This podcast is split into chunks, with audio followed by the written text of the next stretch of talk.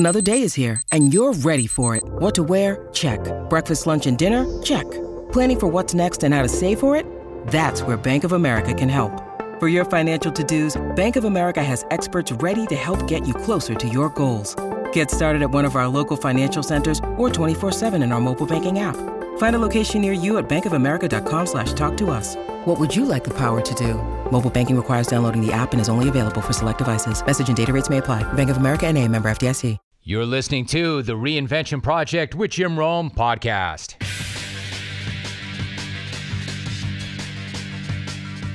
Welcome to episode 68 of The Reinvention Project with Jim Rome. What's cracking? So I met somebody today that I've been eager to meet and pumped to introduce you to for quite some time. A straight-up star. One of the most dynamic, energetic young leaders that I've ever had a chance to chop it up with. Like, I'm 20 years his senior, and I can't tell you how much better I am for having spent roughly 40 minutes with Jordan Montgomery on today's pod. And I know you will feel the same way if you're my age, if you're his age, if you're 20 years younger than him, and you're my son Logan's age. That's how strong and how widespread Jordan's message is. It travels across generations. So does his energy and sense of urgency. But it's a sense of urgency born from positivity and faith, not desperation and malice. Remember, there is plenty to go around. So come from a place of abundance, not scarcity. And my dude is absolutely locked in, on point, and prepared to drop some life-changing bombs on you. And that's coming up momentarily. Now, first, a couple of things I've been thinking about this week. Number one, everything good really is on the other side of hard. Everything good is on the other side of hard. I guarantee if you dealt with something that sucked today, attacked it head on and got over, it was a good day. And if you didn't embrace the suck, and instead of running to the train, you ran away from it and didn't encounter anything hard, you had a bad day. Now, you might not think so, but trust me, you did. Everything good is on the other side of hard. And if you went out and you dominated the hard tasks, you absolutely grew some today. But if you didn't encounter anything hard, it's because you ran from it and therefore a piece of you died today. Hard isn't hard to find. Make sure you find it every single day because it is a straight fact. Everything good really is on the other side of hard. Now, I don't know about you, but with one recent college graduate and a high school graduate as well, my wife Janet and I are soon to be empty nesters, and it's a little strange. Again, we've been talking quite a bit lately about long days, short years. Long days, short years. You look up and bam, 20 years are gone, and you wonder how the hell did that even happen? So at a time when people are asking me if I'm looking to slow down and take my foot off the gas, I'm actually looking to double down. I'm looking to find my new normal. I'm looking to prove that not only am I still that guy and still about that life, but I'm better. I'm better because I'm not looking to do the same things I've been doing for the past 10 years, the same things creatively, professionally, and personally. I'm looking to get a hell of a lot more comfortable being uncomfortable, and I'm really eager to see exactly what the next chapter of my life, our life, holds. And not just eager to see what it looks like, but eager to ensure that it's better than it's ever been before, because I know I'm wiser, I know I'm more grateful, and I've got greater perspective. And most importantly, because it is a choice. It's a choice. Something that I'm going to get into right now with today's guest. Again, Jordan Montgomery is one of the most impressive, sharper individuals that I've come across since I started this quest and this podcast. This is just a different dude with a different mindset and a different approach. Somebody you want to know, somebody you want to spend time with, because he's the type of person that leaves you wanting to be more and do better, like all great leaders do. It's episode 68 of The Reinvention Project with my guest, Jordan Montgomery, and it's coming at you right now.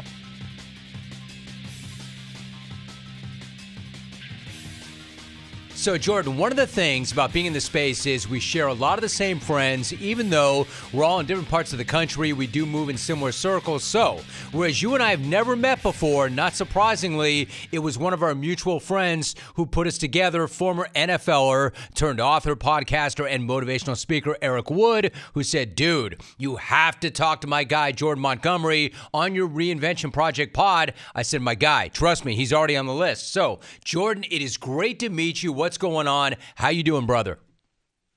Hey, Jim, thank you for having me, man. Listen, I've been following your work for a long time.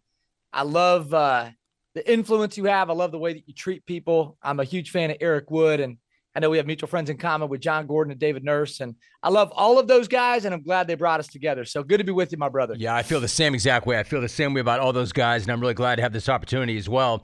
You know, Jordan, I'm going to jump right into this because you are a performance coach. You're an extremely dynamic speaker. You work with corporations, athletes, teams, churches, achievers of all types. Now, what I find interesting in this space, sometimes there's no shortage of people preaching the importance of overcoming adversity, turning a major setback into an even bigger comeback, yet curiously, they've never actually had to do that before.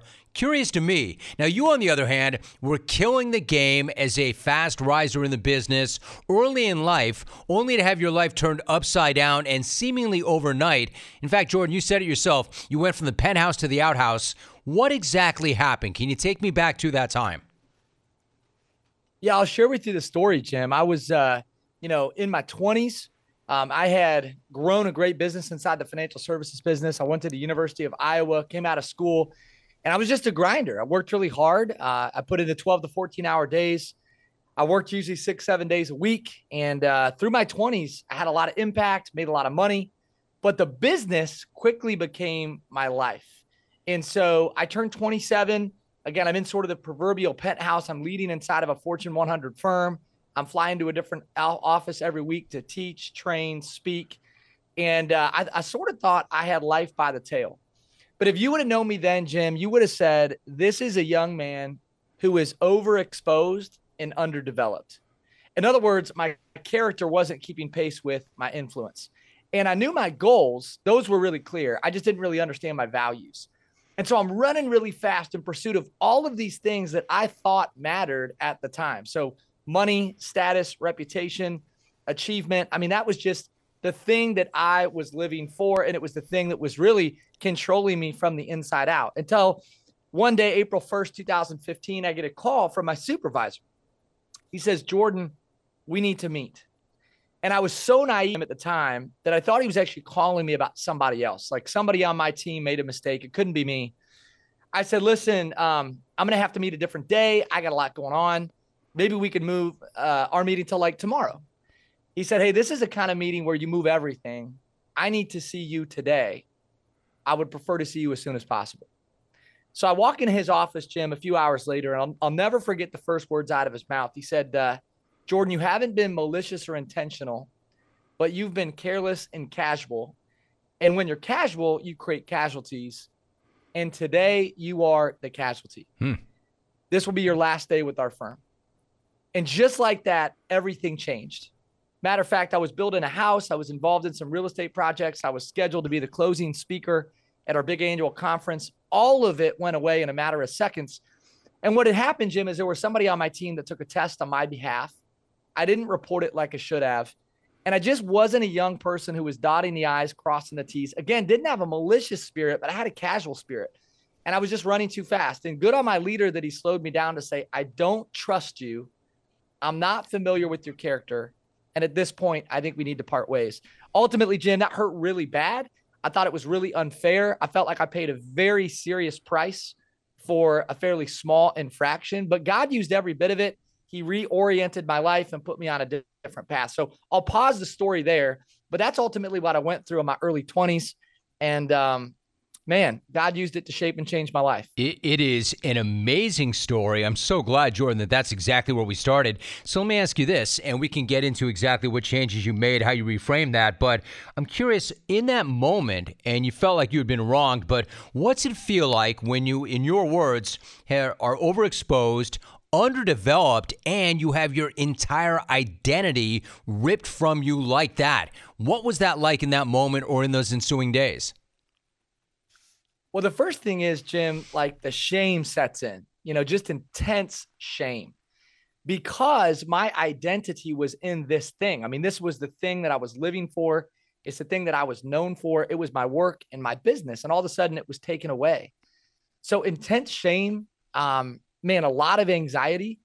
For a long period of time, about 30 days, I didn't know if I was going to be able to get back with that firm or any firm, until a guy by the name of Tim Bohannon gives me a call and says, hey, you can come work for me. So I actually got rehired, Jim, by the same firm, but I moved to Minneapolis, Minnesota, new city, didn't know anybody. The old managing partner actually kept my clients. So I was starting from like ground zero, right? Like I had essentially lost my business. Again, I was involved in some real estate deals. All the deals went sideways because of my employment status. So I didn't just lose my job and my influence. Jim, I lost literally almost all of my money and was now standing on the doorstep of bankruptcy.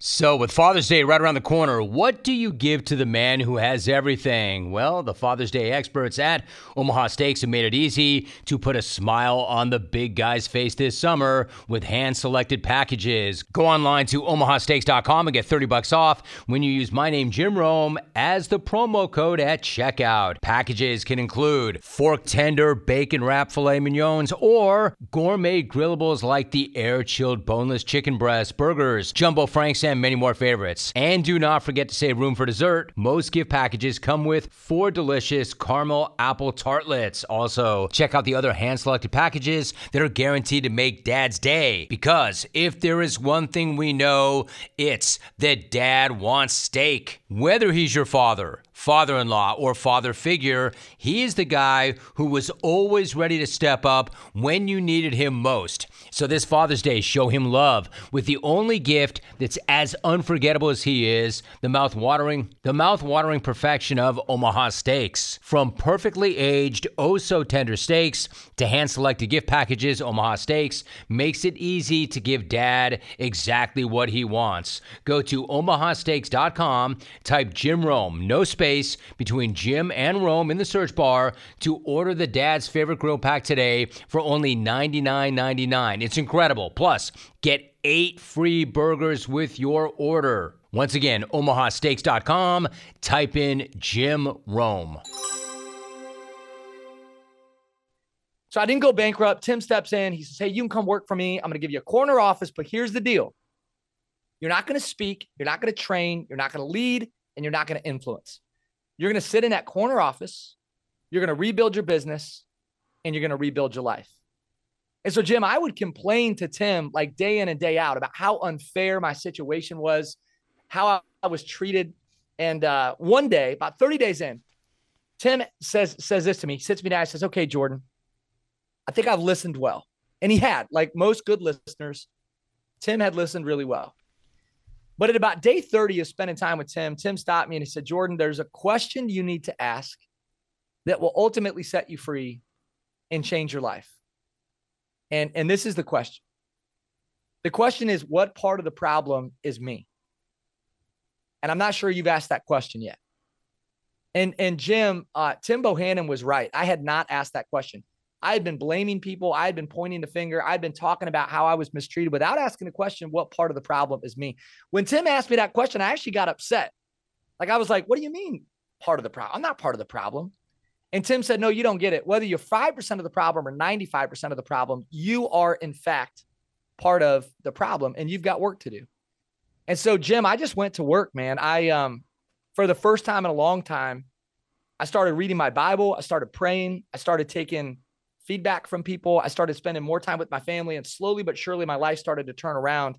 About 18 months into that journey of just putting my life back together, I met a gal named Ashley, who's my now wife.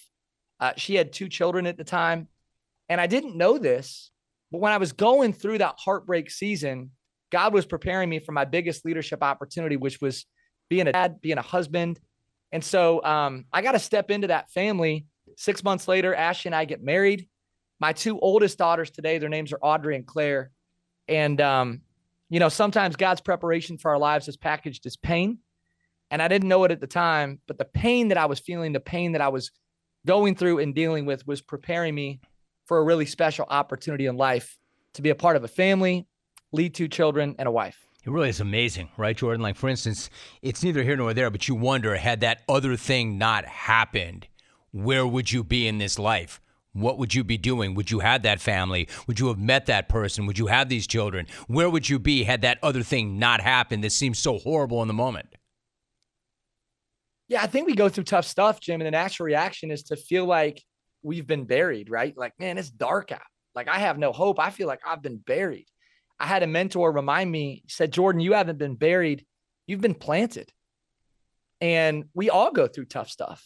You know, I think the opportunity is to bounce back and figure out how you can use your pain for good. And not just for me, Jim, not like for me just to put my life back together, but how can I use what I went through to influence and impact others? So we're busy doing that today. I have a real heart for people who are hurting, who are going through tough stuff. We teach vulnerability in the workplace. I work with a lot of young NFL and NBA athletes, guys who are tough. They've got it all figured out. And I just love getting real with those guys and helping them be vulnerable and real about the stuff that they're going through. And so you're right. It's been a unique story, but I can look back now and say, man, if that wouldn't have happened, my life would look so different. Yeah. So Jordan, you said recently, quote, there is a war for talent in America right now, end of quote. Let me ask you about that. If you're an individual and you want to win that war, what is the best way to do that? Jim, I just love, man, that you do your homework and you're so prepared. I mean, that's been a hallmark of your success for so many years. So thank you for your preparation. I just want to say that. I appreciate there is a war on talent in America right now. I mean, I think you see it across all industries. You know, you see it in sports especially, but you see it with salespeople. You see it in the world of leadership. And I think at the end of the day, Jim, people want to be seen and they want to be known. I think the most basic human need when it comes to our psyche is the need to be known. So the leaders right now that want to win the war on talent have to really start working on their soft skills, their emotional intelligence, the way they care for their people, the way they communicate with their people. I'll share with you just a quick study. It was in Forbes magazine conducted by a guy named Brett Steinbarger. And Brett Steinbarger went and interviewed a bunch of executive leaders who were in the talent business, right? These leaders are trying to attract and develop talent. It's what they get paid to do. So he asked all these leaders, where do you think you need to grow in your development? These leaders came back with two top answers after being interviewed about their own development. The top two answers, number one was technology. I need to have a better understanding of technology. Number two was finances.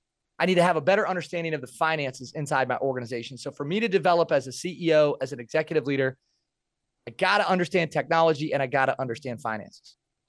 Brett and his team then went and interviewed the people who worked under these leaders. And they asked these people the question, where do you think your leader needs to grow in their development? Guess what they did not say? Anything about technology or finances. Right. Yeah, they didn't say anything about that. What did they say? They said, I want my leader to grow in their emotional intelligence. I want them to be more aware of how they're interacting with the world around them. And number two, I want them to grow in their communication. Those are the top two answers, emotional intelligence and communication. And so it gets back to how we make people feel. You know, I think Maya Angelou said it best. She said, people won't always remember what you said or what you did, but they do remember and will remember the way that you made them feel. So you may have answered this already then with that, Jordan, but let me ask you this, because you work with a lot of young and upcoming leaders and they come up to you and they all want to know, what can I do to become more influential? What can I do to increase my opportunities? What is the one thing that I should focus on? What do you tell them? Amazing question. This is my answer. If you want to grow in your influence and you're a young leader, I would really focus on your character, not your skill set, not your achievement, not your knowledge, your character. We always tell young leaders that character is built in the dark. This isn't an out front thing. So again, it's not about your ideas. It's not about your concepts. It's not about your language. It's your character. So your character is how you show up in the world. It's the effort that you give. It's the initiative that you take. It's how you treat people. It's going above and beyond the call of duty. It's choosing to serve. Like if you want to have influence that other people don't have, then you got to do things that other people don't do. And the reality is most young leaders don't want to do that. They want to ask the question like, hey, Jim, how can I get promoted? How do I make more money? The best way to get promoted is to bloom where you're planted and win where you're at. Do all that you have with all that you can and just win. Crush your current opportunity and treat that role like it's the last role that you'll ever have. Like, Jim, I look at your success, and here's what I know about you because I've studied your background. I've watched you for a long time. You have dominated at every role and at every turn. You've given all that you can with all that you have, and you've won in every position and at every stage of life. And I think because of that, you've grown more influence. So again, for a young leader that wants to have more influence, I'd say focus on character. Character is built in the dark. And executive leaders or senior leaders might be impressed with your skill set, but they'll fall in love with your character. Let me tell you about one of my favorite products of all time, a product that actually is life-changing. I'm talking about Element. Element is so critical, and it's critical to pretty much everybody. Even if you're not an athlete, you need to get your electrolytes. It is critical to replenish electrolytes. This can be done after having a few glasses of wine or working out, or if you want to maintain an active lifestyle, but you have to have it. Element can help you. Element can do it for you. Element is a tasty electrolyte drink mix with everything you need and nothing you don't need. That means lots of salt, but no sugar.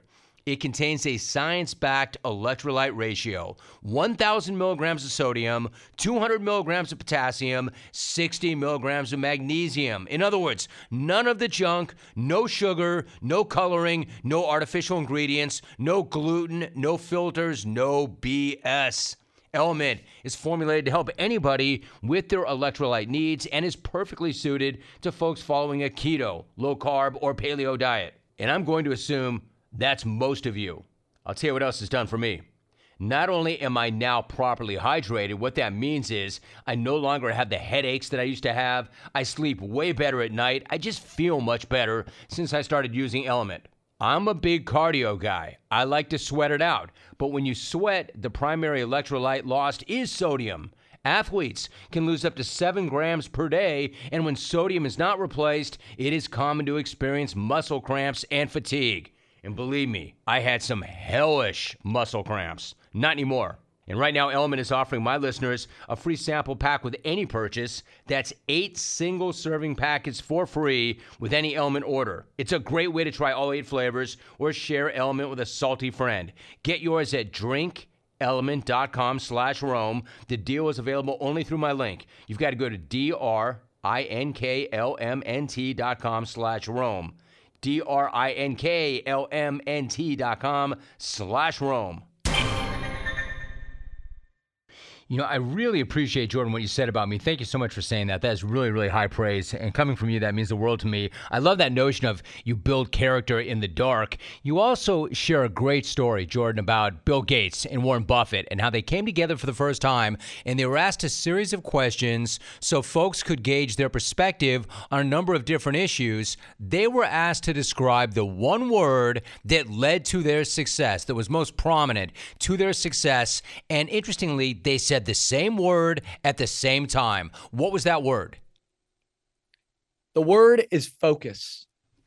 Bill Gates and Warren Buffett both used that word to describe their success. It said, I could use any word in the English language. What word would you use? And they said focus. And when you think about super achievers, I'm always impressed to watch, Jim, not what super achievers do, but what they don't do. It's really not about all that they do. It's about the things that they stay away from. You know, I look at your life and, you know, so much of your life has been defined by this word no. You got to say no to good things so you can say yes to great things. So I think learning to have a narrow focus and staying connected and committed to the top priorities in your life is the path forward. And you know, you could say different things about Bill Gates and Warren Buffett. And of course, I don't know them personally. Maybe there's some things in their life where they're sideways or they're not making the best decisions. I don't know that, but I can say from a business perspective, they have prioritized key things. There's certain things that they have kept at the top of their priority list that have allowed them to have extreme success. So it's so interesting, Jordan. It's like focus, and then focus over a long period of time. And then to your point, focus on the right things as opposed to the wrong things. As an example, let me ask you this.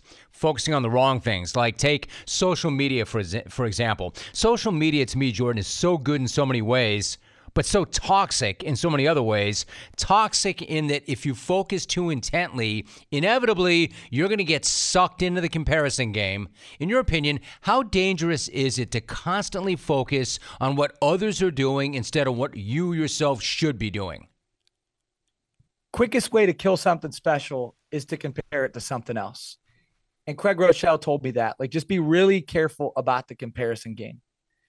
You know, and Jim, when you and I were growing up, you know, I'm in my mid 30s, but you know, whatever generation you're in, if you're not a Gen Zer, like if you're not 28 years and younger, you're going to have a hard time connecting to this. I think we compared each other, you know, compared ourselves to other people, but I'm not sure we had the challenge that college students and high school students have today. Like people are entering the workforce today, Jim, they roll out of bed, pick up their phone, and immediately start comparing themselves to other people. It happens in a matter of seconds. They don't even have to get to the workplace or to school before that starts to happen.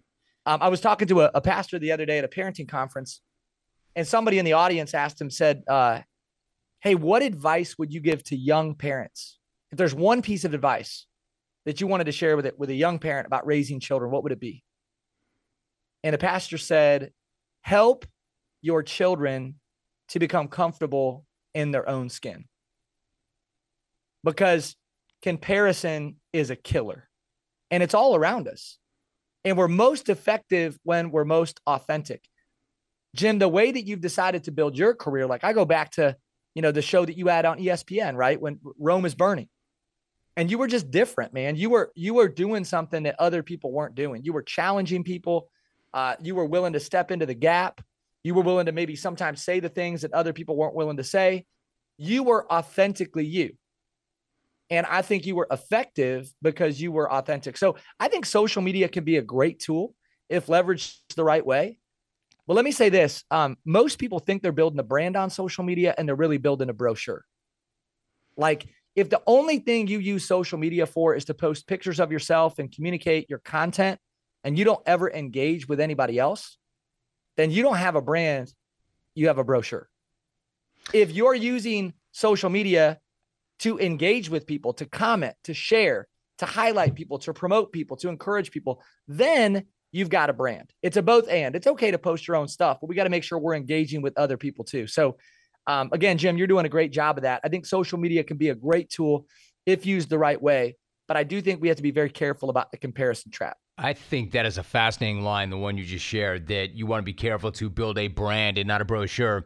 So, Jordan, let me ask you something. Like you mentioned that if you come from a certain generation, I agree with you. Like I had none of this, and I'm considerably older than you, but I had none of this coming up. There was no comparison like that because, frankly, there was not only no social media, there was no internet. But I'm going to ask you this. As somebody who I respect greatly and somebody who is considerably younger than me, you might find this interesting. But the reason I began this personal journey after having a pretty good run as a broadcaster and making it into the Radio Hall of Fame back in 2019. I say that not to brag on myself, but I want to say that I deeply believe that even into my mid and late 50s, my best days, my best work, my best life should in fact be in front of me and not behind me. I believe this to be true. Now it's just a matter of figuring out how to make that a reality. So I'm going to ask you, how do I go about doing that? How do I ensure that the next 25 years of my life are, in fact, my best 25 years? Now, you might say, well, define best. I think you know what I mean. My most creative, my most thoughtful, my most energetic, the most fulfilling. This is a choice, Jim. I really mean this, you know, for people listening. I think it's a choice to wake up and say, my future is going to be great. My best days are in front of me. And there's three questions that I would give to our audience. You know, if somebody's struggling to believe that, here's three questions to ask daily that I think will be helpful in identifying the good stuff in your life. Number one is, what am I proud of? What am I proud of? Number two is, what am I grateful for? And number three is, what am I excited about? We should always be grateful. We should always be proud. and we should always be excited.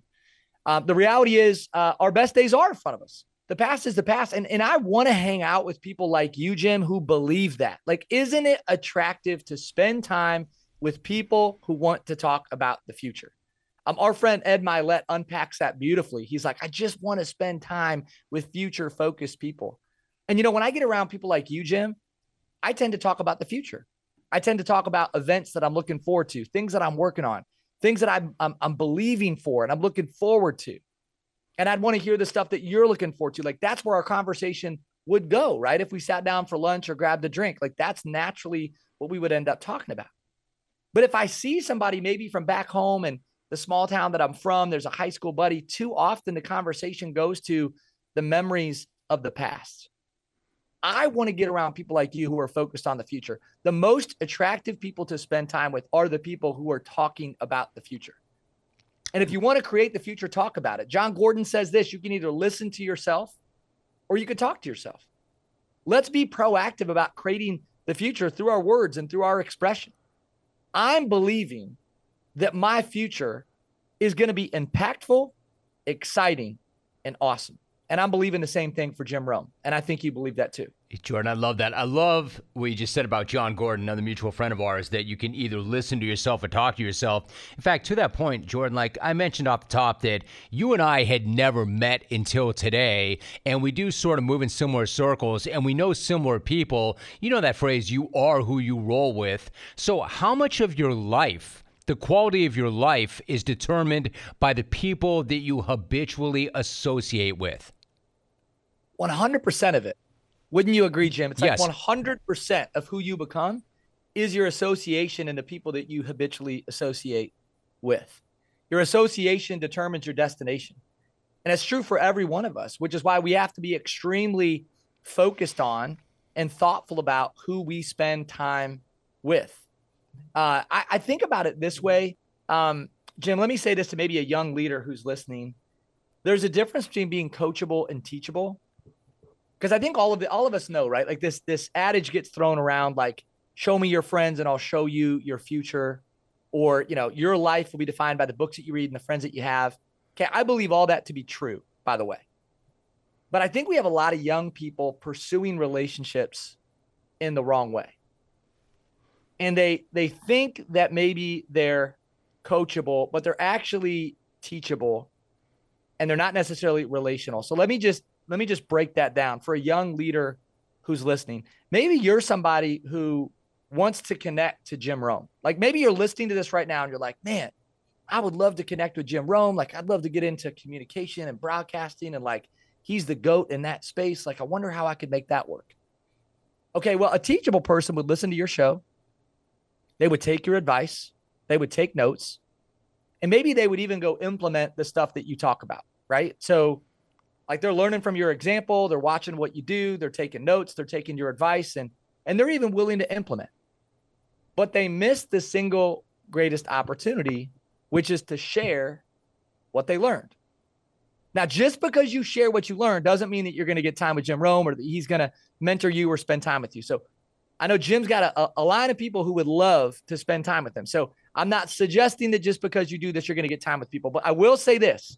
If you have a coachable spirit, you're not focused on the present. You're focused on the future.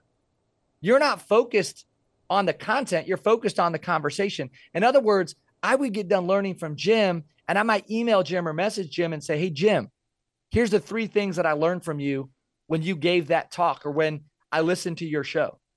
Hey, I listened to that show, you know, that you did with Jordan Montgomery. Here's a few things that you said. And man, I was really impressed by the way that you asked questions and how you carried yourself. And I want you to know that I'm implementing those things in my own journey, and it's made a difference. And I'm just reaching out to say, thank you.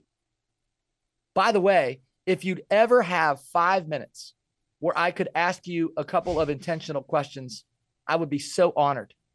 And I also want to give you permission to say no, because I know how busy you are. And I will still be your biggest fan. Signed, Jordan Montgomery. That's a coachable person. Instead, though, how many times, Jim, do you get a message from somebody that says, Jim, I want to get into broadcasting. I'd love to pick your brain. Hey, Jim, if you have an hour to spare, I'd love to go to coffee, take you to coffee, and ask you some questions. And again, it's not like there's something wrong with that. Like the intent is good. But what I know about Jim Rome is Jim Rome doesn't have time for somebody to pick his brain. What you do have time for, what you might have time for out into the future, is to provide value to the really thoughtful person who's proven that they're taking action and implementing the things that they've learned from you. So that's the spirit of a coachable person. If you want to grow a network, you want to get around the Jim Romes of the world, start operating like that. And it might not be Jim. I don't know if it's John Gordon or Tony Robbins or Ed Milet or David Nurse or whoever it is, but like, you're going to get time with some of these people because you show up with a coachable spirit.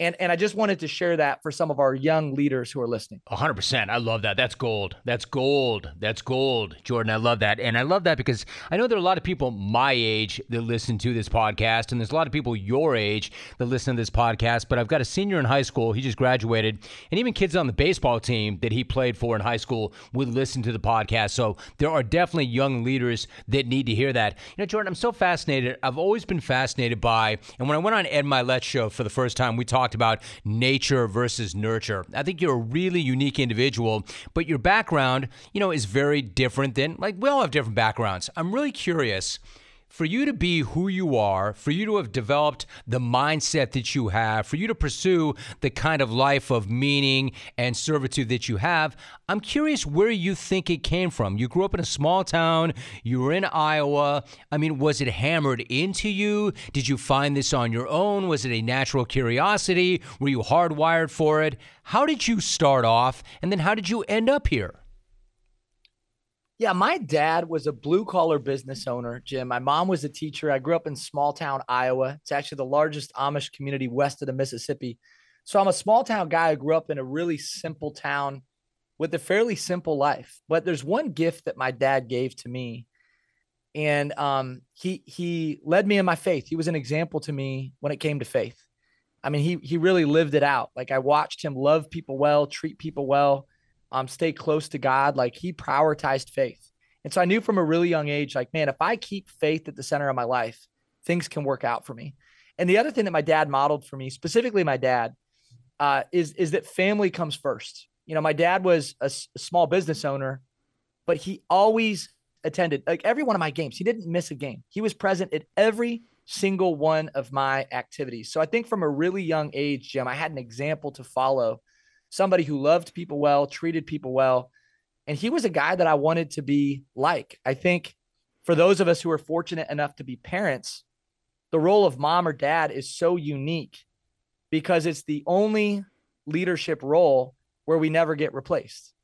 You know, like, somebody else will be the broadcaster, the show host, the coach, the mentor, the speaker, the CEO, but only you get to be mom or dad. And I think my dad took that very seriously, Jim. I think my dad loved being dad. I think he still loves being dad, and he loves being grandpa. And he's just been an awesome example to me throughout my life. But faith has certainly been a huge part of my life. It's been front and center for as long as I can remember. Doesn't mean that I've been perfect.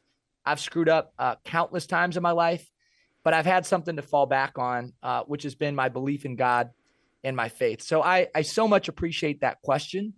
And, you know, I've also been humbled, Jim. I think you can tell a person's been humbled in the early stages of a conversation.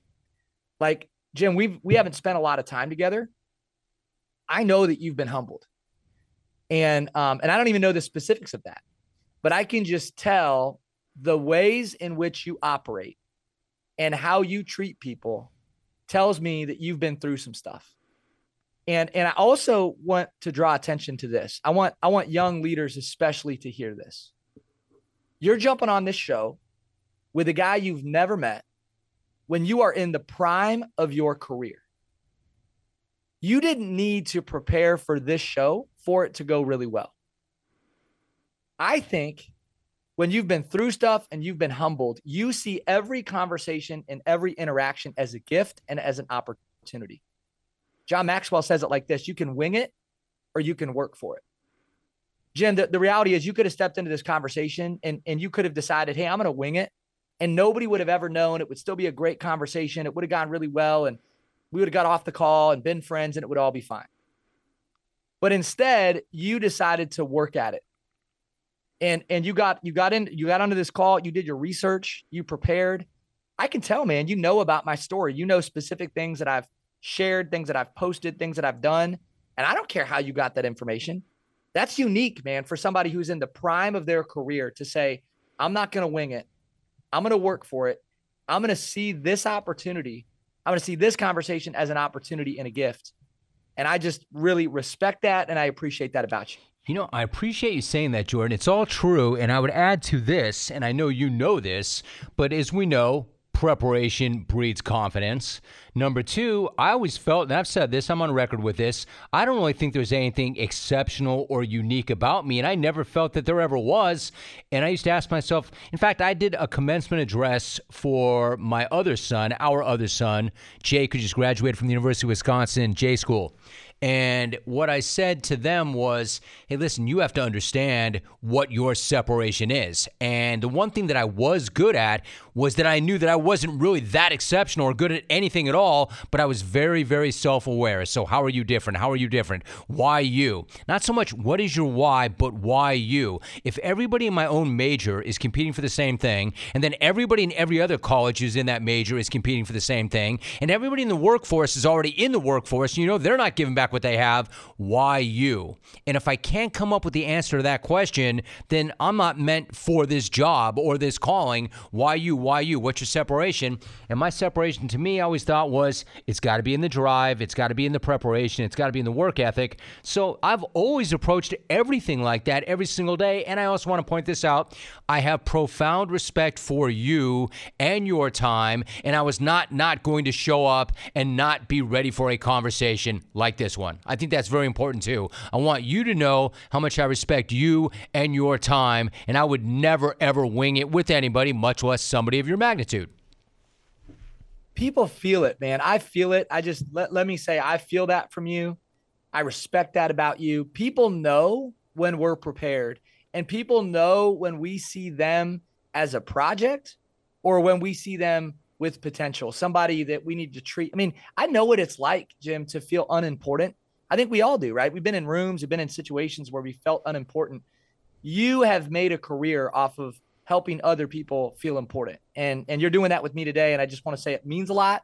And so much of that is because of your preparation and your focus. So, dude, you are important. I respect that about you, brother. You are important, brother. You are important. That's why I want you to feel important, because you are important. Leave me with this thought. What a great conversation. I mean, two thoughts on this, Jordan. Not to get too touchy-feely about this, but as you probably know, the best interviews are not interviews at all. They are conversations. And isn't it awesome that, like, yes, we have similar friends, but that you and I could come together and connect this way. And I knew we would. This is a conversation, I think, I don't want to speak for you, but I think we both look forward to this, and it's every bit as good and as useful as I thought it would be. I want you to leave our listeners with this. I know a mentor shared something with you that really resonated with you, and it's something that I learned early on in my career, and that's this. You're never as good or as bad as you think you are. What exactly does that mean to you? And then why is that so critical for everybody to remember? You know, it's such a gift, Jim, to be reminded that people aren't thinking about us. People aren't thinking about you. They're not thinking about me. Like, people just aren't thinking about us as much as we think they are. I had a conversation with Liz Bohannon. Let me give Liz Bohannon a shout out. And she shared this, Jim, and it just rocked me. She was talking about this idea that we can obsess over a mistake that we made, something that we did, a way that we didn't show up. Maybe we dropped the ball. And she said, we just obsess over the thing that we screwed up. And it actually prevents us from taking action or moving forward or creating the next opportunity. And Liz was telling me that for so many people, they say, man, it's just my insecurity. I'm just insecure, and I can't get over my insecurity. Liz would say this to somebody who was thinking like that. She would say, can I help you with that? I actually don't think it's your insecurity. I think it might be your ego. Because the fact that you think people are thinking about you after you dropped the ball, after you made the mistake, after the meeting didn't go well, the fact that you're sitting around thinking that people are thinking about you, popping popcorn, waiting to see what you do next is hilarious. Like, you're not that important. Like, I'm not that important. Nobody, apart from maybe Jim Rome, who's talking to me right now, maybe my wife, maybe my kids, are probably spending any kind of time thinking about me right now. And so I got to get over myself. I'm never as good or as bad as I think I am. I got to kill the ego and just realize that, man, like, I'm not that important.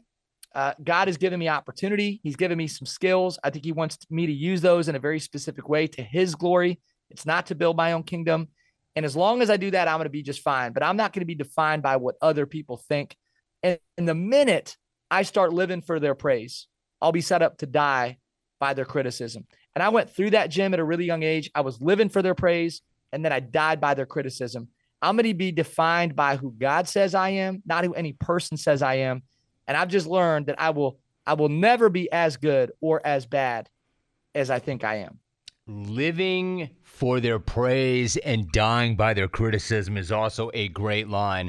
So, Jordan, people listening, you have built a tremendous brand. You have built a tremendous company/companies, and you offer a lot of services. What is the best way for somebody listening right now, if they want to learn more about what you do, if they want to bring you in, if they wanted to reach out and access you in any way, what is the best way for our listeners to do so? Where would you direct them?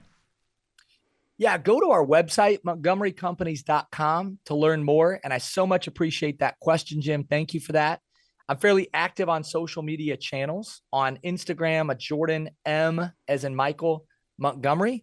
I'm on LinkedIn. I'm on Facebook. So engage with us via social media. Here's my commitment to anybody listening, Jim. If you send me a direct message, I will respond. I will try to answer questions. I will try to make myself available for anybody who has a question or maybe just needs some encouragement or support. So listen, brother, I appreciate that question. And I do just want to say this before we sign off. It's not every day that you get to talk to somebody who is one of the best in the world at what they do. And you're one of the best in the world at what you do. And it has very little to do with why I'm impressed by you. The reason I'm impressed by you is how you treat people, how you showed up in this conversation. And I've heard it from Eric Wood. I've heard it from John Gordon. I've heard it from David Nurse. They're like, man, Jim Rome is the real deal. Like, he's just a good dude, good person, cares for people, treats people right. Over the last 44 minutes, man, let me just say, I feel important. I felt welcomed. I felt invited. I felt appreciated. And I just can't thank you enough for having me on your show. I mean, Jordan, I can't say how much that means to me. I mean, I really, because, you know, nobody really knows anybody and there is a persona, but I think that you are extremely, extremely astute, and not in the way you just analyzed me, but I think that this is a gift you have. I think that you read people, not that you're looking to read people, but you just understand. Inherently, you understand. And I understand fully what you just said. And I appreciate that very much, man. Thank you so much for saying so. Thank you so much for making time. This conversation was everything that I knew it would be and more. And most importantly, I know there are so many people that are going to hear this and benefit from this and want to go back and re-listen to this. And I feel like I just made a really important connection and a really good friend. Jordan, you're the absolute best, my man. Thank you so much for doing that. And that was a great, great time. Likewise, brother. I feel the same. I'm in your corner. I'm in support of you. And again, so appreciative to have spent time and been on your show. Thanks for having me, Jim.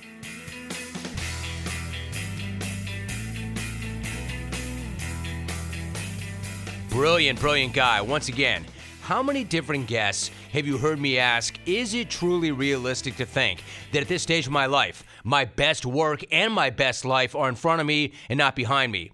And his response may have been the best to date. I mean, sure, the next person who says, no, old man, you peaked with Jim Rome is Burning, is going to be the first. Nobody in this space would ever say that because nobody in this space believes that the best is behind you and not in front of you. However, I love Jordan's response as to why. It was so simple yet so powerful.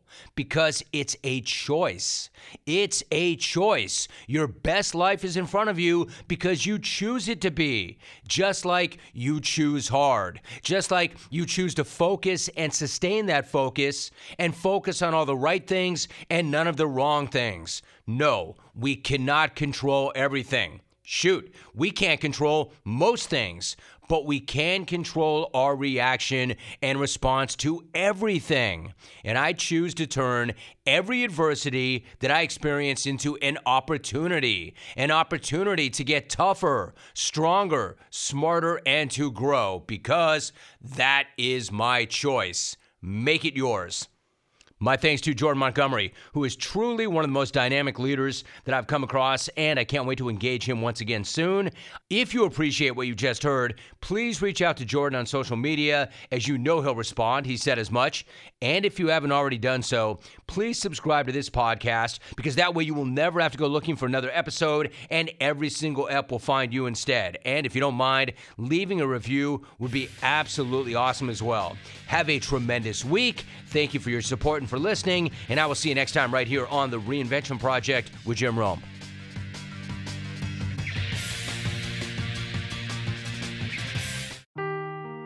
Seeking the truth never gets old. Introducing June's Journey, the free-to-play mobile game that will immerse you in a thrilling murder mystery. Join June Parker as she uncovers hidden objects and clues to solve her sister's death in a beautifully illustrated world set in the roaring 20s. With new chapters added every week, the excitement never ends. Download June's Journey now on your Android or iOS device, or play on PC through Facebook Games.